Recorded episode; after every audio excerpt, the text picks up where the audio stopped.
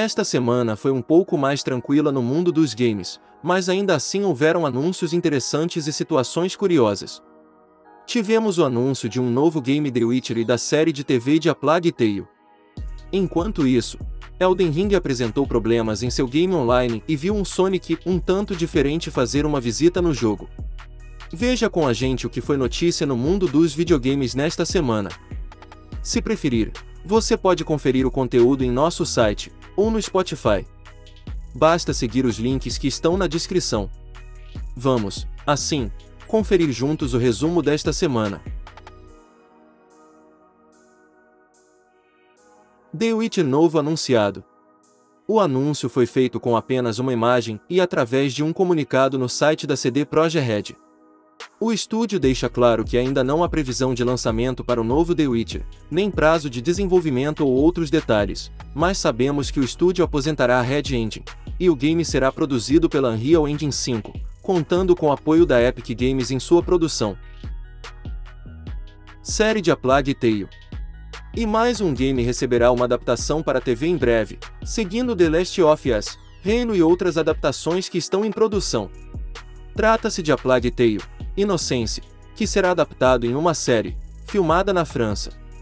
A escolha da França como local de gravação não poderia ser mais perfeita, pois A Plague Tale: Innocence conta a história de Amicia e seu pequeno irmão Hugo, em uma jornada pela sobrevivência numa França do século quatorze em meio ao surto da peste negra, com uma inacreditável horda de ratos que devastam tudo o que encontram pela frente.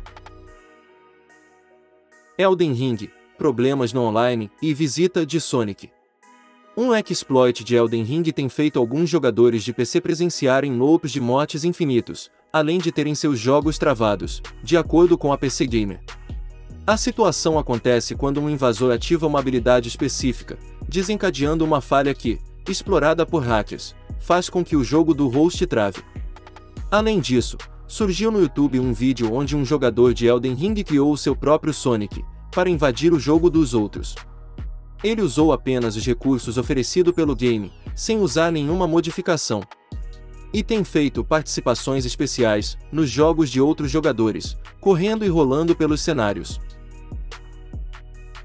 Novo game dos caça-fantasmas. Os caça-fantasmas vão retornar ao mundo dos games ainda em dois mil e vinte e dois em um game multiplayer assimétrico. Será chamado de Ghostbusters: Spirits Unleashed e será produzido pela Euphonic, estúdio responsável por Predator, Hunting Grounds, e o game da sexta-feira treze, Ghostbusters: Spirits Unleashed, vai colocar quatro jogadores para caçar fantasmas, e um para ser o fantasma, claro. Project Varlok dois chega em junho. Project Varlok dois, sequência do F P S com estilo retro e muita ação lançado em dois mil e dezoito, está chegando em breve.